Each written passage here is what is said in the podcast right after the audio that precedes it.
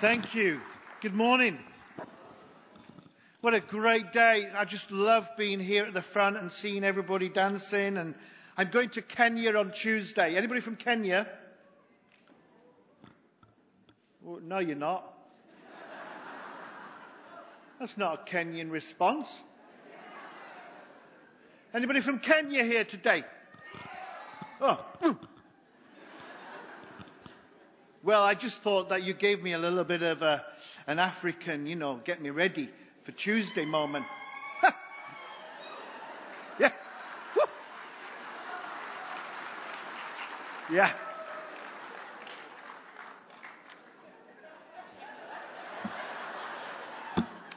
And we're in Leeds. Wow, I love this church. Do you like coming here?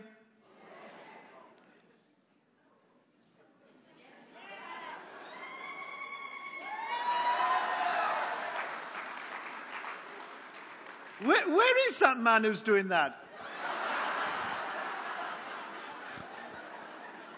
I know it's a woman, it was a joke.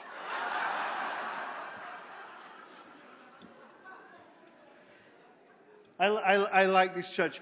You know, I, I, I want to tell you this that God is here in the, in the, in the church. I, I try, I don't know, there's so much I could compliment you on I, I, think you have got amazing leadership, great pastors, great leaders that lead. I, I see the humility of Christ in their lives.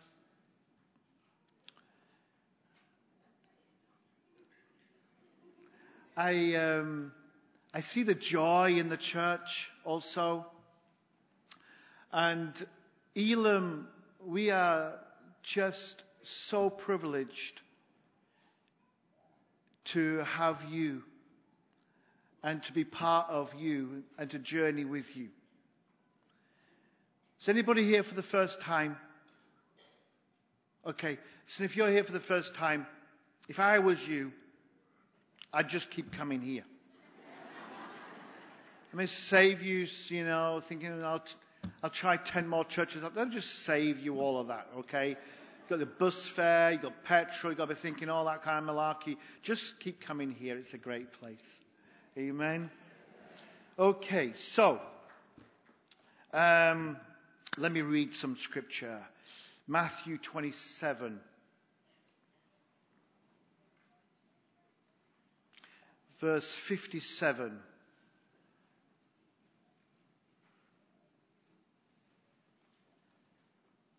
I'm going to I'm going to talk to you on this amazing title.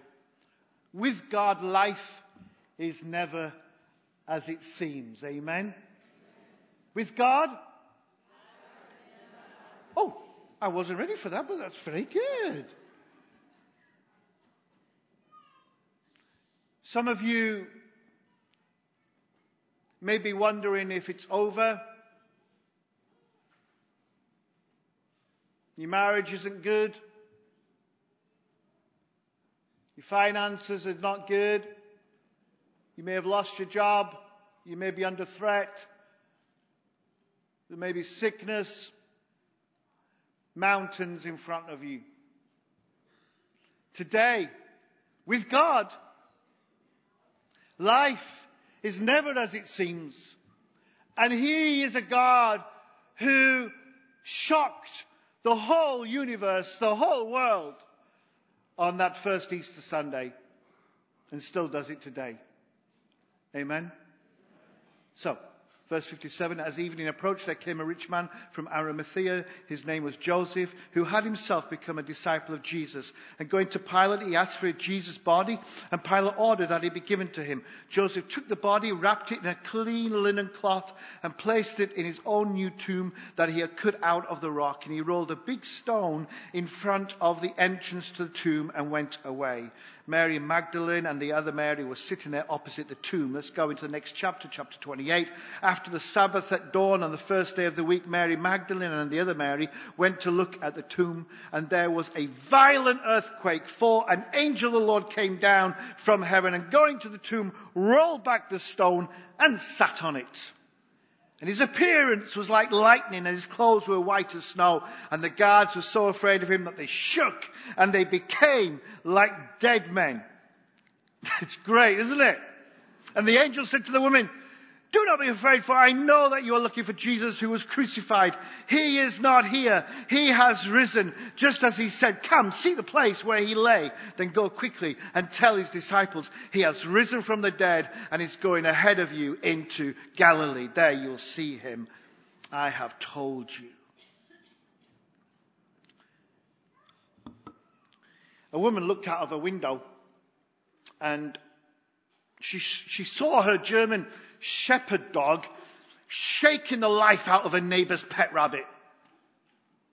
This is a true story. Problem is, is that her family did not get on with her neighbor's family. So this was really mightily awkward. And she was thinking, this is going to be an absolute disaster. What am I going to do? So she ran and grabbed a brush and she pummeled that dog until that dog dropped that dead rabbit out of its mouth. Ah, oh, no, no, you don't like rabbits. And she panicked and she didn't know what to do. So she picked up the rabbit and she took it inside and she gave it a bath.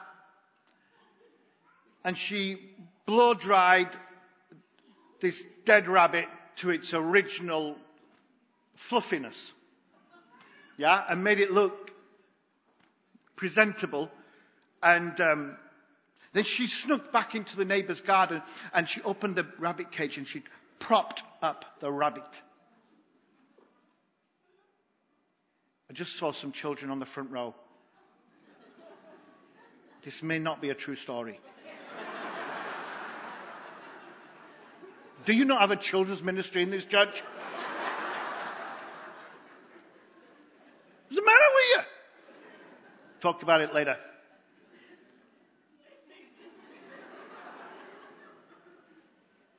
Rabbits go to heaven with Jesus. And she popped the rabbit inside the cage and then quietly went back into her house. Only 10, 15 minutes later, there's screams coming out of the neighbor's back garden screaming and screaming, our rabbit, our rabbit. She ran outside. She said, well, what, what's happened to your rabbit? And they said, our rabbit is alive. It died two weeks ago. We buried it. It's now alive. Isn't that a good made up story?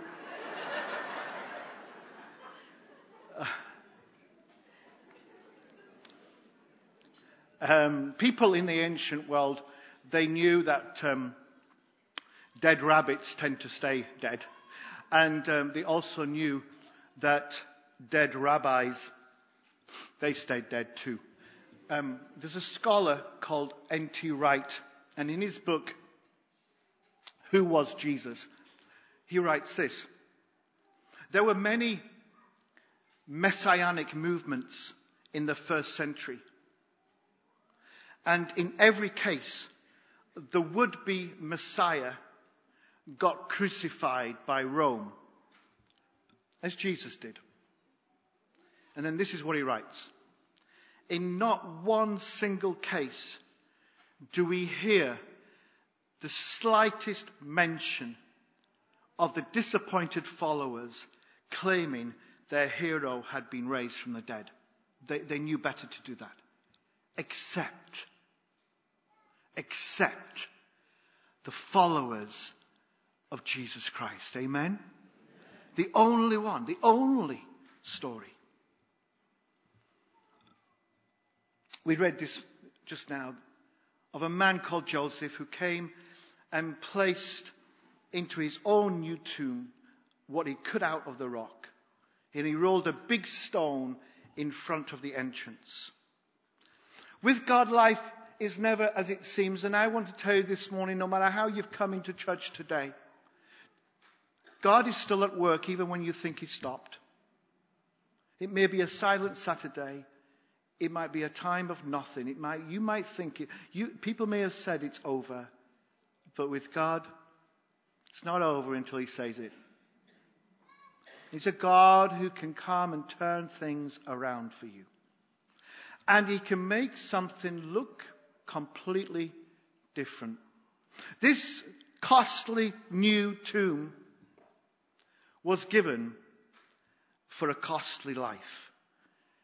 He's a, a rich man, prominent member of the Jewish council, and through an act of devotion to Jesus, he gives everything. I mean, it cost this man something, maybe a year's wages, to give a new tomb. And according to Jewish law, only people within your own immediate family could be buried in the same tomb. So what he's doing is that he is, this is not just a loan, he's going to get it back. This is an absolute gift. It will never be used ever again. What he gave to Jesus cost him, but he knew that what Jesus had given to him had cost him so much more. The Bible says in Revelation 5 verse 9, you, Jesus, are worthy to take the scroll and to open its seals because you were slain and with your blood you purchased, speaking about the cross, with your blood you purchased for God persons from every tribe and every language and every people and every nation. It cost Jesus. The cost on Jesus was that of following the plan of God right through the annual Passover celebration made by the high priest and the sacrifice for the sins of the Jews. And the timing of Jesus' death became such a meaningful event for those early followers of Jesus. Perhaps as far back as Moses the Jewish priests were traditionally slaughtering the Passover sacrificed lamb at 3 p.m. with the blow of the shofar and then the sacrifice of the animal and then a prayer that God would forgive the sins of the Jews. At exactly 3 p.m., when the Passover lamb was being killed, Jesus looked up into heaven and said, Father, into your hands I commit my spirit. Jesus stayed on the costly path and became the sacrifice not just for the Jews, for the sins of the whole world and the, and the sins of every man and woman and young person in this building today. Just as the blood of the Lamb on the door frame of those homes of God's people in Egypt and the angel of death passed over. So the blood of Jesus, the Lamb of God, breaks the power of sin and death to all who believe in Jesus and make him Lord and Savior. Amen. The, the costly new tomb was given for a costly life. Secondly, the big stone sealed the living stone.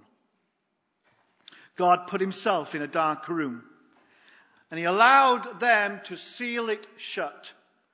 The light of the world was entombed in darkness. God allowed man to do his worst. Nothing is blacker than a grave or more permanent than a tomb. But I don't want us to talk about the big stone. I want to talk about the living stone. The Bible says he will be a holy place. He will be a stone that causes people to stumble and a rock that makes them fall. See, I lay a stone in Zion, a tested stone, a precious cornerstone for a sure foundation. And as you come to him, the living stone, rejected by humans, but chosen by God and precious to him. Let me remind you of the Bible story. Abraham, two days to travel to the region of Moriah to follow instructions to sacrifice his son. The Bible says on the third day, Abraham looked up and saw the place in the distance. It was the third day, the day of great trial for Abraham, that God came and substituted uh, Abraham's son for a ram and rewarded Abraham for his obedience obedience. For two days, Moses led the people of Israel in the consecration and the cleansing of their lives. But the Bible says on the morning of the third day, there was thunder and there was lightning and a thick cloud over the mountain and a very loud trumpet blast. Everyone in the camp trembled. In the midst of that great fear, God descended in his holiness and called Moses up to the Mount Sinai and gave him the commandments. On the third day, God promised Hezekiah he would be healed and given 15 more years. On the third day, Esther went before the king of, of the Jew, king for the Jews. On the third day, Hosea says, God will restore to us so that we may live in his presence. You may know the first day of pain and you may be in a second day of nothing is happening and I don't know what's going to happen next. But I'm telling you, we are people not of the first only day, the second day, but we are people of the third day. We are people of hope and we are people who stay on course and we are people who will see God move in our life. Amen. Because with God, life is never as it seems. Thirdly, who will roll the stone away, people said, the women said, and their question revealed their own limitations. But on that day, they found the answer that God has no limitations.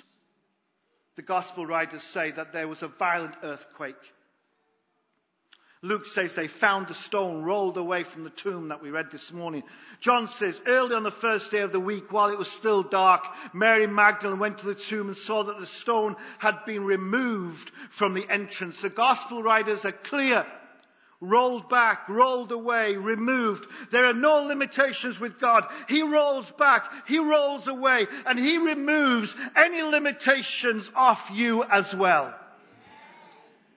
The Bible says Moses stretched out his hand over the sea, and all that night the Lord drove back the sea with a strong east wind and turned it into dry land. The waters were divided. The God who rolled back the waters is the God who rolls back the blockage to his presence. And if you cannot find God today, if you don't know where he is, and if you feel you're a distance from God, God is the one who will remove the blockage between you and Him so that you can have relationship with Him this morning. Amen. Bible says, brothers and sisters, since we have confidence to enter the most holy place by the blood of Jesus. Joshua says, the Lord, the Lord said to Joshua, today I have rolled away the reproach of Egypt from you. So the place has been called Gilgal. The God who rolled away their shame is the God who rolls away and takes away your guilt and your shameful past and what people say about you and what you say about you because of what you have done. Therefore, there's now no condemnation for those who are in Christ Jesus. There are no limitations with God. Doesn't matter if people put you and trap you and contain you and say you'll never be that woman that you're called to be. You'll never be that man that he has created you to be and purposed for you. No matter what limitations, God is a God who says with me, life is never as it seems and I can break all limitations. I've done it once and I will do it with you. As far as the east is from the west, so far has he removed our transgressions from us. No limitations. Fourthly, they ran to the rock. But by the end of the day, the rock would be sending them out. You see? We know that the gospel writers say that the women went to look at the tomb. They were on their way to the tomb. They ran to the tomb, bending over. They saw the strips of linen lying there. Went away wondering what's happened. Peter and the other disciples start to the tomb and they run into the tomb. I wonder this morning, you've come to church, I wonder if you are here, man and woman, whether you will run to Jesus Christ today. The Bible says that Jesus Christ is a rock. He's firm, he's stable, he's secure, he's the anchor of your soul and he will hold you. He's the rock within the Bible. Come to me, all you who are weary and burdened, and I will give you rest. I'm weary and I'm burdened of this life and I come to you. Let me tell you what weary and burdened is. It's not knowing that your sins are forgiven by God. That's what weary and burdened is. It's having to strive at being religious, hoping that God might be happy with you. I'll tell you what weary and burdened is. It's not having eternal assurance and knowing where you will be when you die.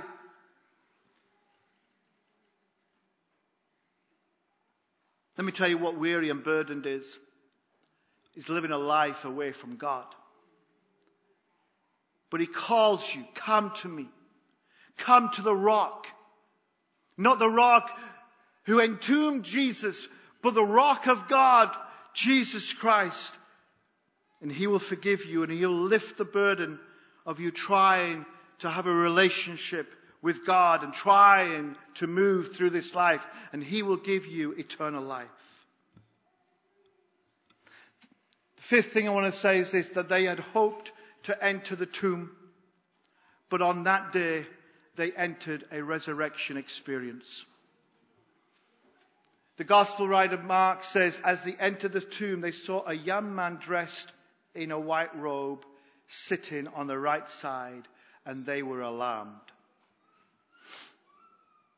Do you remember that day when you came into church for the first time and you didn't realize that actually you just thought you were going to come into a church building and you came actually into a resurrection experience? Do you remember that time when you first had that first conversation with a Christian that made sense? You just thought you were speaking to a Christian, but actually you were entering into a, a resurrection experience. You may be that person today. You come in, it's Easter Sunday. You're going to go home soon. You come in to sing songs. You come in because it's Easter. But today could be a life changing moment. The woman had come to the tomb to honor the past, to share their memories of what had been, what could have been, and their walk to the tomb was a walk of defeat. He's gone. Jesus is dead. Maybe today all you know is the pain of your defeat. Maybe all you know is the story of your life is difficult right now, and maybe all you know is the sin of your life, the sin that's been committed against you, the sin that you've committed. You can have a resurrection experience today. When you've been raised to a, new life, you don't want to go back into the deadness of sin again.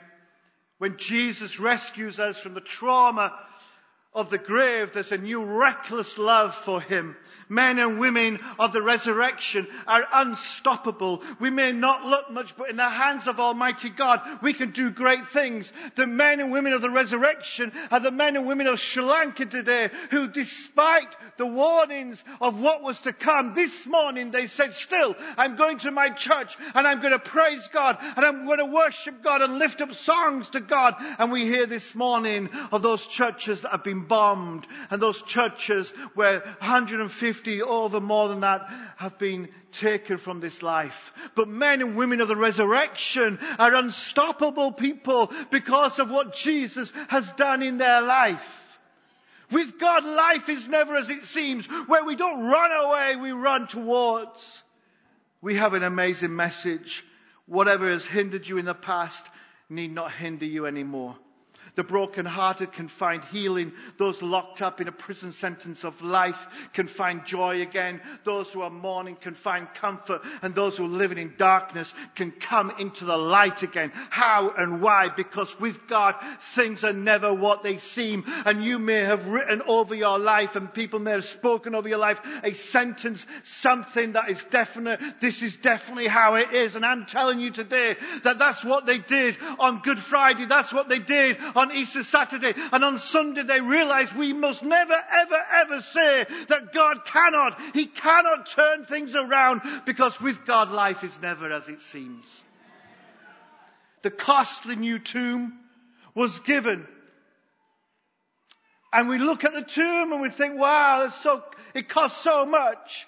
But actually, the truth is, it was given for a costly life, a life that paid far more cost than that tomb. The big stone, you look at the huge stone that sealed that tomb. But it's not what it seems, you see, because behind that big stone is the living stone, the living, breathing, eternal God, the image of God, Jesus Christ, Lord and Savior. It wasn't what it seemed. The question, who's going to roll the stone away, was answered by a God who says, I don't do limitations. There are no limitations. And they ran to the rock. But by the end of the day, the rock of Jesus Christ was sending them into the whole world. And they had hoped to enter the tomb, but on that day they entered a resurrection experience. Where are you right now? And I'm appealing to you, men, women, young people. As you've seen praises and worship taking place this morning, where is your life?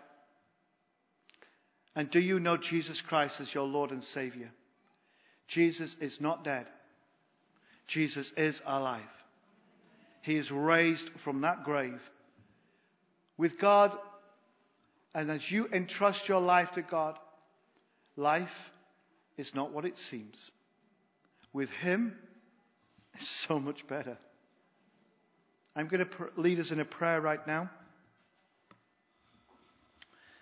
We're going to pray this prayer together. I'm going to ask you to pray this prayer out loud. So just put these words on your lips. It's a prayer to commit to being a follower of Jesus.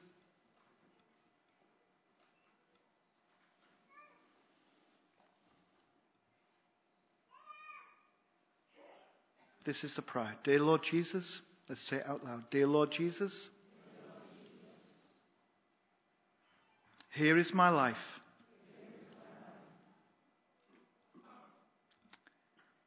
This is what I think it is. But I know you see something different.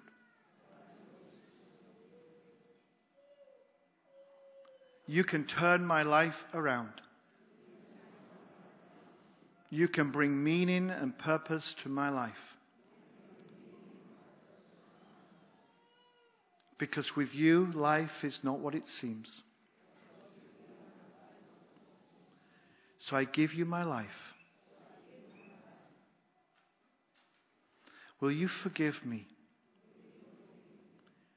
for everything that I have done wrong before you? And will you give me new life?